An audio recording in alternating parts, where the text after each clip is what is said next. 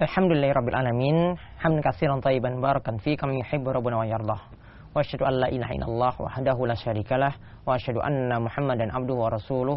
Allahumma salli ala nabiyina Muhammad Wa ala alihi wa man tabi'ahum bisani la yumiddin Para pemirsa sekalian Kita kembali melihat ya satu pembahasan lagi dari Matan Al-Ghayat Takrib Matan Abi Syuja.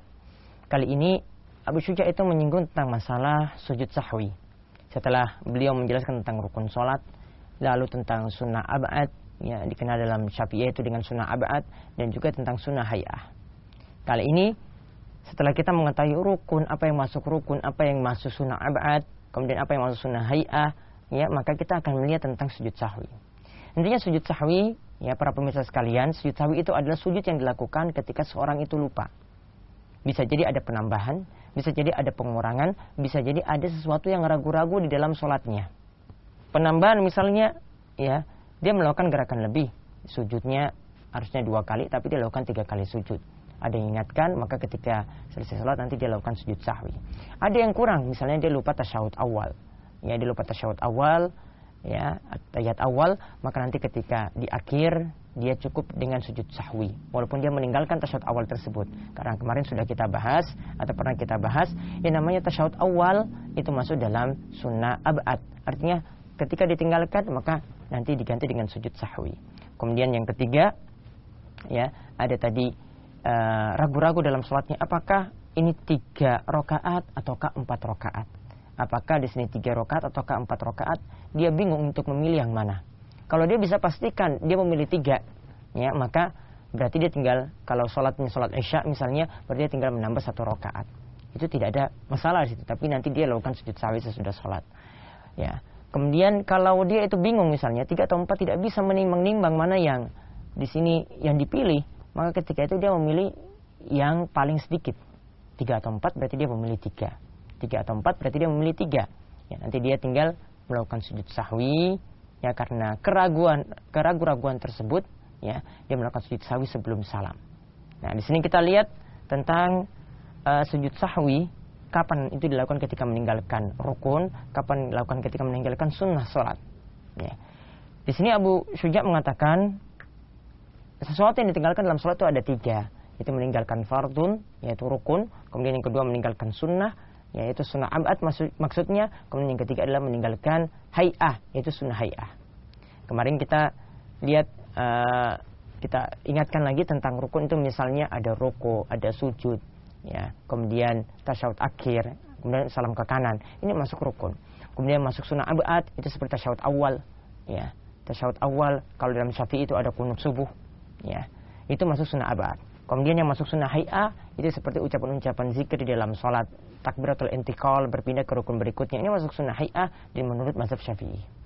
Nah, ketika seorang itu meninggalkan fardu, beliau katakan bahwasanya la yanubu anhu sujud sahwi. Maka seorang meninggalkan suatu rukun itu tidak cukup dengan sujud sahwi. Yang harus dilakukan apa? Bal in dzakarahu wa zamanu qaribun atabihi wa bana alaihi Bahkan kalau waktunya itu dekat, artinya dia masih di dalam sholat, maka dia kembali melakukan rukun tersebut. Ya, kembali melakukan rukun tersebut ketika dia ingat. Ya, wasa jadi sahwi dan nanti terakhir dia lakukan sujud sahwi. Di akhir sholat dia lakukan sujud sahwi. Sedangkan yang kedua untuk sunnah, yaitu sunnah uh, yang dimaksudkan sunnah abad. Tadi misalnya dia meninggalkan tasyahud awal. Seharusnya di rakaat kedua dia lakukan tasyahud awal, tapi langsung dia berdiri ke rakaat ketiga untuk melanjutkan rakaat ketiga. Ini aturannya yang perlu diingat ya, para pemirsa sekalian. Ketika seorang sudah melakukan berdiri ke rakaat yang ketiga, ya maka yang dia lakukan di situ dia tidak boleh kembali, tidak boleh kembali untuk melakukan tasyahud awal, walaupun ketika itu lupa. Yang boleh dilakukan adalah meneruskan sholat hingga rampung, hingga selesai. Ya, nanti terakhir dia tinggal tutup dengan sujud sahwi. Kalau dia kembali, sholatnya batal. Kalau dia kembali, kalau sudah berdiri sempurna, apalagi sudah baca Al-Fatihah, ada yang ingatkan dia kembali sholatnya batal. Maka jamaah pun harus tahu tentang masalah ini, bukan hanya imam yang mengetahui tentang masalah ketika seorang itu meninggalkan tasyahud awal. Jamaah pun harus mengetahuinya, sehingga ketika itu tidak perlu dia paksa imam untuk kembali. Ya, kalau sunnah abad yaitu meninggalkan tasyahud awal misalnya ini dia tinggalkan maka la yaudu ilaiha, tidak perlu kembali. Tidak perlu kembali untuk melakukan sunnah abad tersebut. Ya, ba'da talabbus bil fard. Ketika dia sudah sampai ke rukun berikutnya. Lakinnahu yasjudu sahwi anha. Kan tapi dia cukup melakukan sujud sahwi saja terakhir nanti, yaitu di akhir sholat. Kemudian yang ketiga, ketika seorang itu meninggalkan hay'ah, yaitu sunnah hay'ah, maka yang dia lakukan adalah la ya'udu ilaiha, dia tidak perlu kembali melakukan sunnah tersebut. Misalnya dia lupa membaca takbiratul intikal. Menurut mazhab Syafi'i ini hukumnya sunnah. Yaitu ketika bangkit dari sujud ke duduk antara dua sujud kan ada, ada takbir. Allahu akbar. Kalau dia meninggalkannya, dia tidak perlu kembali untuk melakukannya. Ya, tidak perlu kembali untuk melakukannya. Di antaranya lagi masuk sunnah misalnya zikir-zikir saat sujud, saat ruku. Ini dalam mazhab Syafi'i hukumnya sunnah. Maka dia tidak perlu kembali lagi untuk melakukannya. Wala yasjudu sahwi anah. Dan dia tidak perlu melakukan sujud sahwi karena meninggalkan sunnah hay'ah seperti itu. Termasuk juga ada gerakan-gerakan tertentu seperti misalnya salam ke kiri. Itu juga termasuk sunnah ya sunnah hay'ah. Ketika ditinggalkan tidak perlu kembali untuk melakukannya. Nah, kemudian eh, Abu Syuja mengatakan jika seorang itu ragu-ragu ya, dan dia itu ragu-ragu, maka hendaklah dia memilih yang yakin. Kata eh, kata Abu Syuja yang yakin di sini adalah pilih yang paling sedikit. Namun di sini kita katakan tadi kalau dalam keadaan ragu-ragu seperti ini, kalau mampu untuk memilih maka memilih. Namun kalau ragu-ragu baru dia tidak bisa memilih, maka ketika itu milih yang paling sedikit dan nanti ditutup dengan sujud sahwi. Baru yang terakhir Abu Suja itu mengatakan yang namanya sujud sahwi itu hukumnya sunnah, bukanlah wajib. Yang namanya sujud sahwi itu hukumnya sunnah bukanlah wajib. Wa mahalluhu qabla salam. Dan letak sujud sahwi itu menurut Syafi'iyah terletak sebelum salam.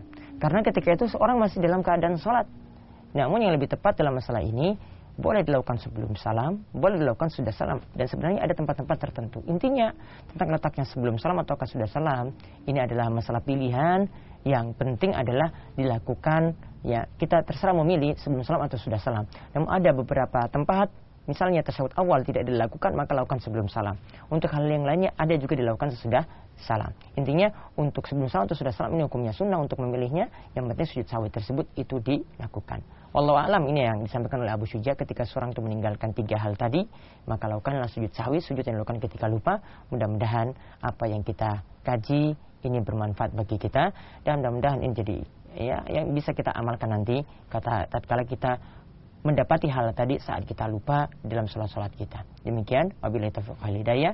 Wassalamualaikum warahmatullahi wabarakatuh.